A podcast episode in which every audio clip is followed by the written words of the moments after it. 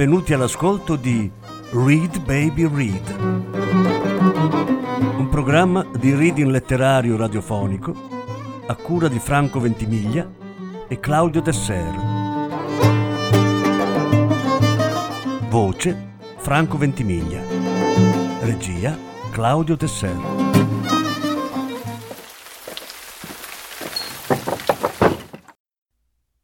Joseph Conrad Due racconti. Lettura in sei parti. Prima parte. Un avamposto del progresso.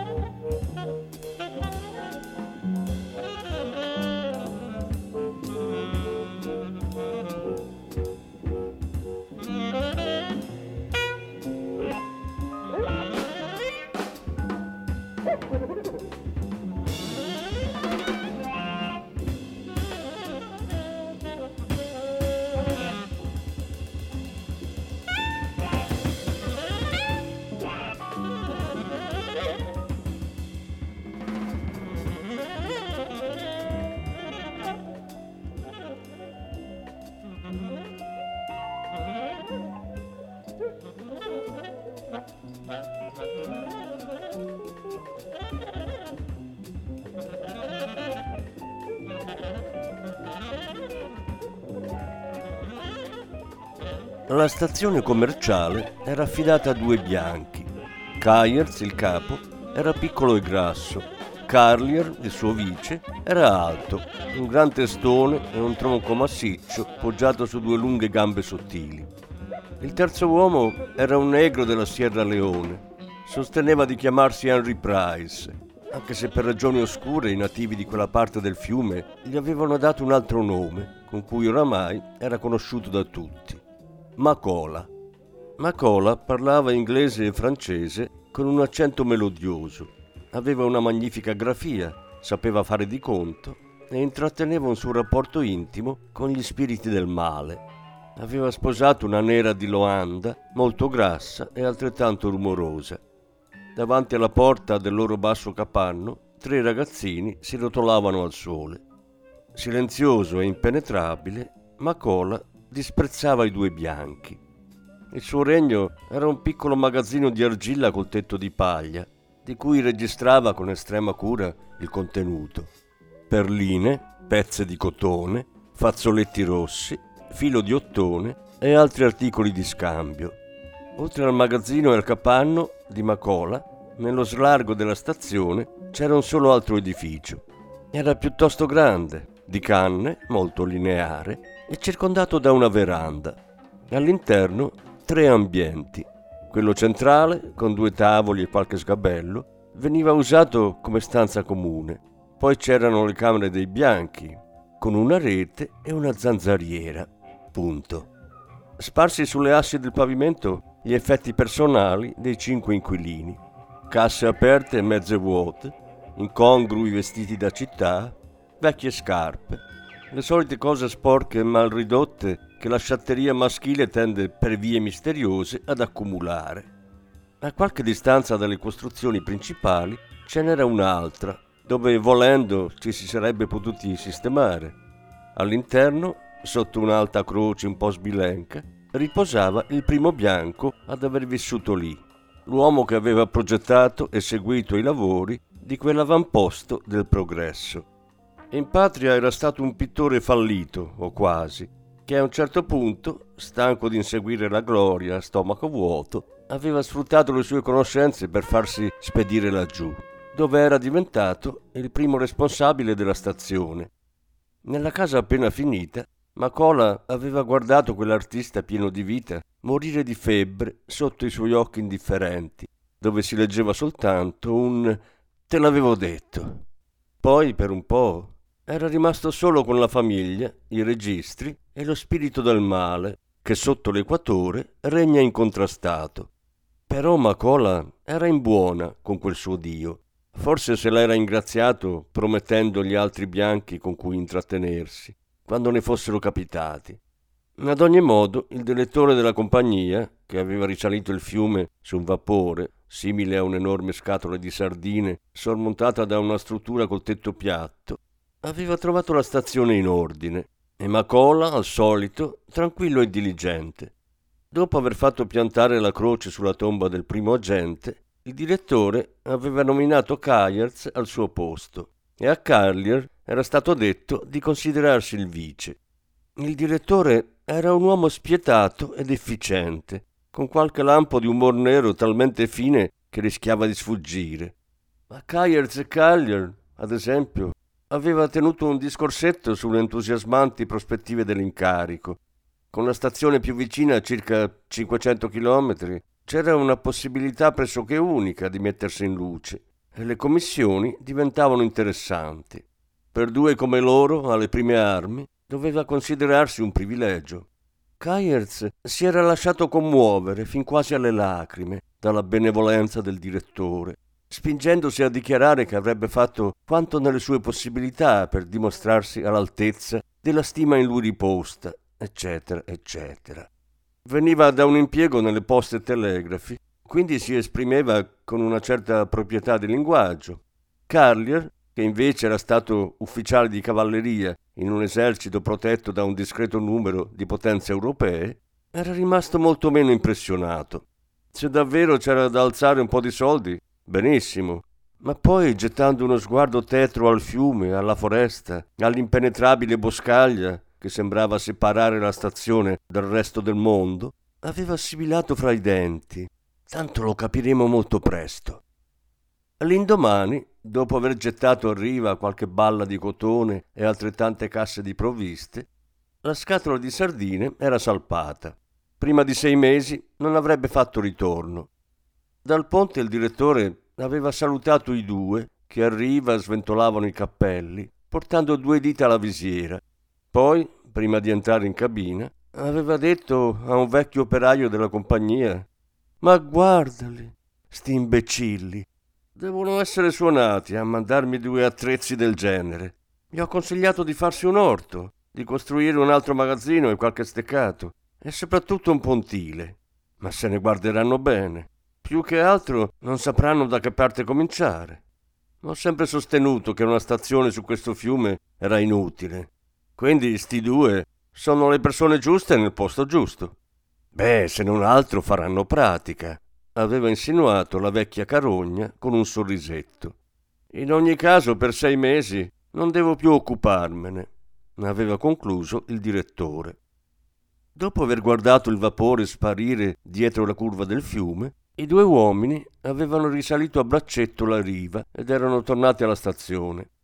Nel pochissimo tempo che avevano trascorso in quel vasto e oscuro paese, erano sempre stati fra bianchi, sotto l'occhio vigile dei superiori.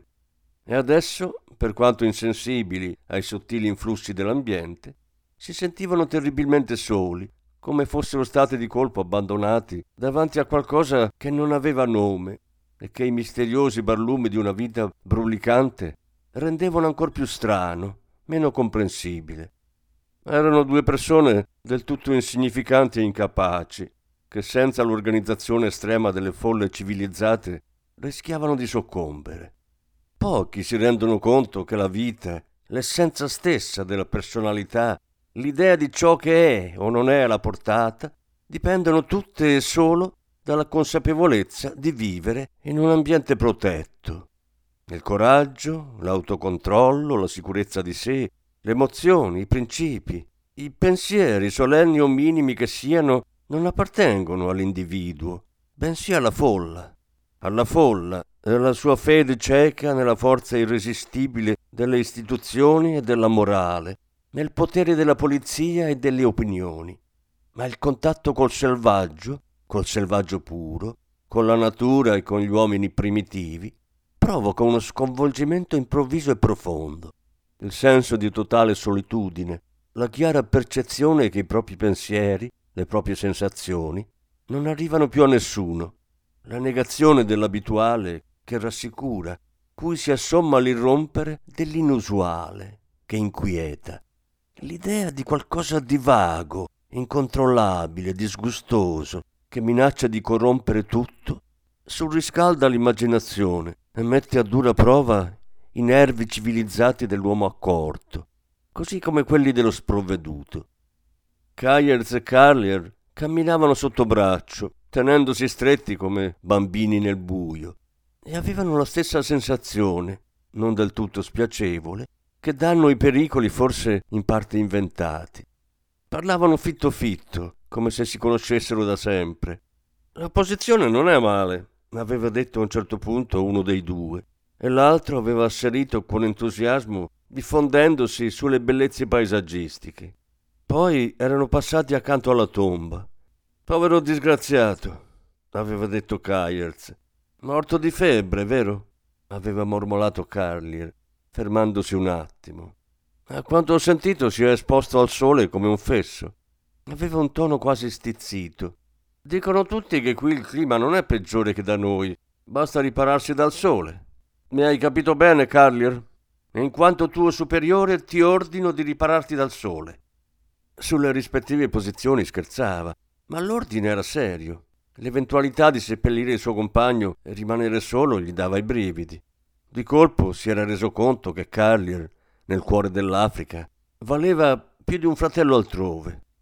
Entrando immediatamente in parte, Carlier lo aveva salutato al cappello, rispondendo forte e chiaro Agli ordini, comandante. Poi era scoppiato a ridere, mollandogli una gran pacca sulla spalla. Dai, prendiamola un po' alla leggera. Eh, vorrà dire che ce ne stiamo seduti qui ad aspettare che i selvaggi ci portino l'avorio. Se ci pensi, poteva andarci peggio. Ci avevano riso su e Callier aveva pensato: Povero Kayers, lo vedo così grasso e malandato. Sarebbe tremendo doverlo seppellire. È un uomo che rispetto. Prima ancora di arrivare alla veranda, erano già passati all'amico mio. E il primo giorno avevano trafficato parecchio con chiodi, martello e cotonina rossa, montando le tende nel tentativo di rendere la casa abitabile e graziosa. Erano all'inizio di una nuova vita e la volevano decente, ma era un compito al di sopra delle loro possibilità. Affrontare con efficacia problemi anche puramente materiali richiede molta più serenità, molta più grandezza d'animo di quanto si pensi. Ed era difficile immaginare due esseri meno preparati a una sfida del genere. A loro provvedeva da sempre, non per tenerezza, intendiamoci bene, ma per soddisfare certi suoi strani bisogni, la società, che in compenso gli aveva vietato di pensare con la propria testa, di prendere iniziative, di allontanarsi dalla routine. Pena, in caso di disobbedienza, la morte potevano vivere solo a condizione di comportarsi come macchine. E adesso, sottratti alle amorevoli cure di uomini con la penna dietro le orecchie o i fregi dorati sulle maniche, erano come quei condannati a lunghe pene detentive che quando riacquistano la libertà non sanno cosa farsene. Essendo entrambi per mancanza di abitudine incapaci di pensiero autonomo, non sapevano come usare le proprie facoltà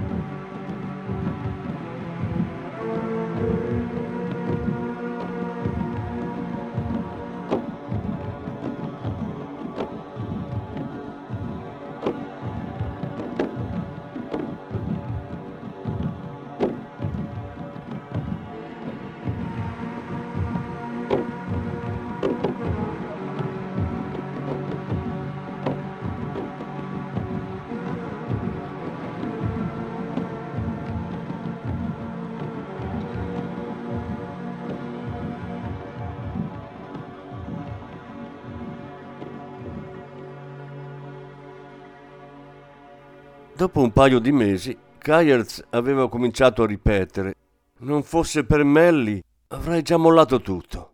Melly era sua figlia. Dopo 17 anni assolutamente sereni, Kayerz aveva lasciato l'amministrazione delle poste e telegrafi al solo scopo di procurarle una dote. Da quando era rimasto vedovo, della bambina si occupavano le sue due sorelle. Gli mancavano le strade, i marciapiedi, i caffè, gli amici con cui aveva passato tutti quegli anni, le cose che era abituato a trovarsi davanti un giorno dopo l'altro, i pensieri suggeriti da un ambiente familiare, i pensieri inerti, monotoni rassicuranti, di un impiego statale. Gli mancavano i pettegolezzi, le piccole rivalità, le frecciatine, le battute di un ufficio statale. Se mio cognato si fosse messo una mano sulla coscienza, sempre che ne abbia una, non sarei qui, diceva invece Carlier. Dopo il concedo, la sua pigrizia e la sua insolenza gli avevano inimicato l'intera famiglia, al punto che il cognato di cui sopra, pur di toglierselo dai piedi, aveva fatto carte false per trovargli un posto da agente di seconda classe nella compagnia, che Carlier, avendo esaurito sia i soldi sia i benefattori, era stato costretto ad accettare. Però, come Kayers, rimpiangeva la vita di un tempo il tintinio di sciabole e speroni alla fine di una bella giornata, le battute da caserma, le ragazze nelle città di guarnigione. Ma c'era qualcos'altro che non gli andava giù. Sentiva di non essere mai stato apprezzato per quello che valeva e il pensiero a volte lo incupiva. Tuttavia, il rapporto fra i due, un cameratismo cementato dalla stupidità e dalla pigrizia, funzionava piuttosto bene.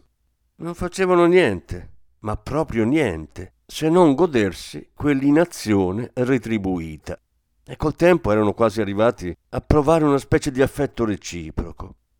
Vivevano come due ciechi in una stanza molto grande, riconoscendo, fino a un certo punto, quello che toccavano, ma senza nessuna idea del resto. Il fiume, la foresta, tutta l'enorme terra che pulsava di vita, erano come un vuoto immenso, Neppure il sole abbacinante li aiutava a farsi luce. Davanti ai loro occhi le cose apparivano o scomparivano in modo sconnesso, casuale. Il fiume sembrava arrivare dal nulla e scorrere verso il nulla. Attraversava il vuoto. Poi ogni tanto dal vuoto si materializzavano alcune canoe e all'improvviso la radura della stazione si riempiva di uomini armati di lance. Erano nudi, di un nero lucido, proporzioni ammirevoli, al collo conchiglie bianche come la neve e fili di ottone, movenze regali. Quando parlavano emettevano una specie di gorgoglio e dagli occhi irrequieti in perenne movimento lanciavano sguardi rapidi, per niente docili. Si accovacciavano in quattro lunghe file, se non di più, davanti alla veranda, mentre i loro capi e Macola contrattavano per ore il prezzo di una zanna d'elefante. Dalla sua sedia Kayers seguiva le trattative senza capire nulla. Fissava la scena con i suoi occhi tondi, cerulei, e poi chiamava Carlier.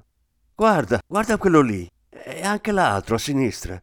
Hai mai visto una faccia del genere? Che razza di bruto! Però fa ridere, eh? Carlier, fumando tabacco indigeno da una corta pipa di legno, si arricciava solennemente i baffi e guardava i guerrieri con sufficienza altera. Belle bestie. Portato un po' di ossa? Era anche ora. Guarda il terzo dal fondo. Che muscoli. Pensa se ti mola un cazzotto sul naso. Sì, gran braccia, ma le gambe dal ginocchio in giù lasciamo perdere. In cavalleria li avremmo scartati tutti, dal primo all'ultimo.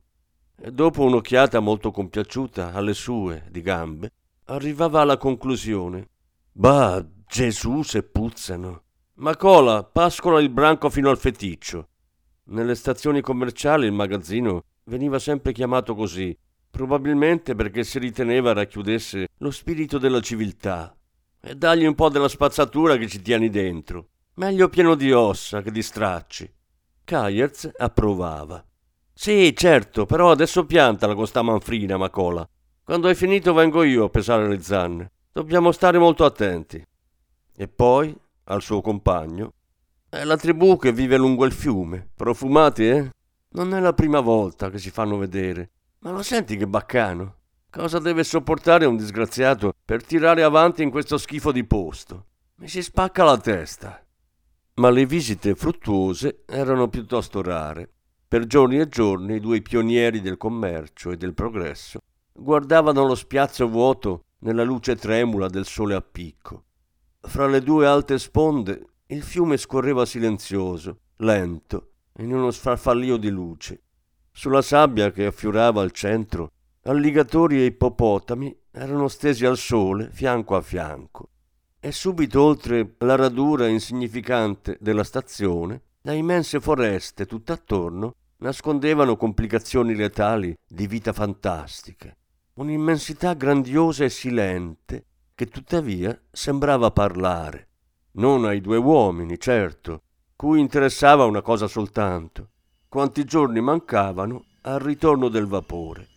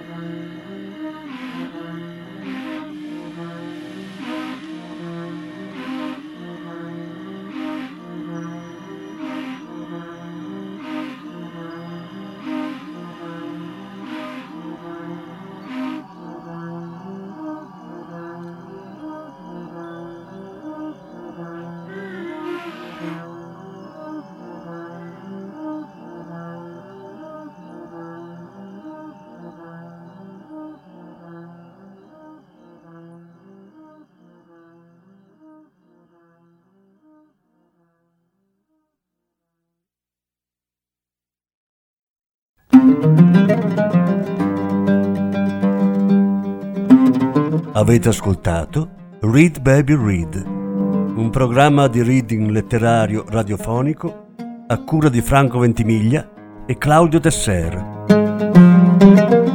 Grazie per l'ascolto, alla prossima settimana. La seconda parte della lettura sarà trasmessa la prossima settimana. Thank you.